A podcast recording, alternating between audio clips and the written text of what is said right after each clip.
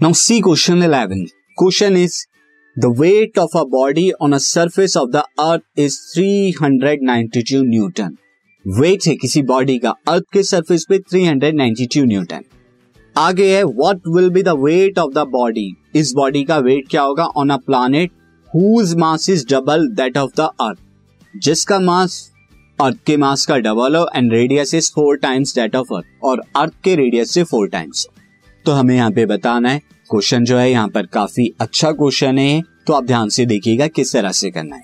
तो यहाँ पे हम लिख लेते हैं weight on earth weight on earth ये मैं क्या ले लेता हूँ? डब्ल्यू ई e ले लेता हूँ that is equal to three hundred ninety two newton ये हमें गिवन है।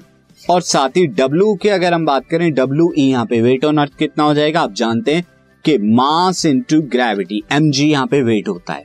जो कि यहाँ यहाँ पे क्या आएगा? अगर हम बात करें तो एम आ जाएगा मास ऑफ़ ऑब्जेक्ट और उसके बाद यहाँ पे जी ग्रेविटेशन कांस्टेंट यहाँ पे हम लेंगे।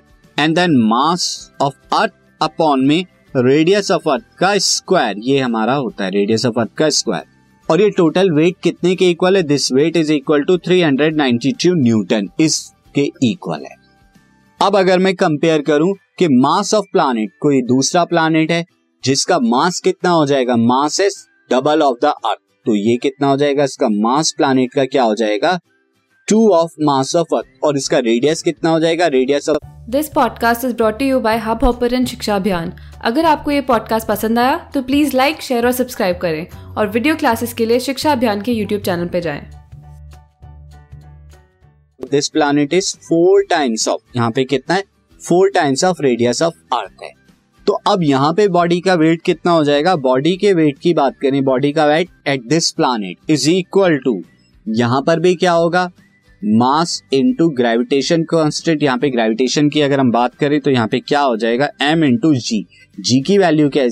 यहाँ पर अगर हम रखेंगे दिस इज़ वेट वेट की हम यहाँ पर हम रख देते हैं this is M G this is small G gravity at that planet will comes out to be G into double of mass of earth क्योंकि इस प्लानिट का है अपॉन में दिस इज़ स्क्वायर जो है, नीचे की तरफ़ आएगा ये। अपॉन में रेडियस ऑफ़ दैट प्लानिट जो कि फोर टाइम्स है अर्थ का दैट इज़ स्क्वायर अब हम यहाँ पर क्या करेंगे, दोनों को जो है कंपेयर कराएँगे एक दूसरे से, यहाँ पर, या आप चाहें तो डायरेक्ट उसकी वैल्यू भी निकाल के रख सकते हैं।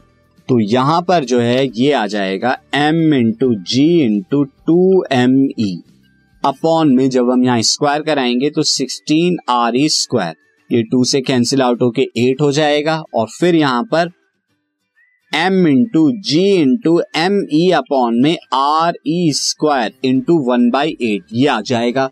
अब ये वैल्यू कंप्लीट जो है, आप 392 के इक्वल रख देंगे।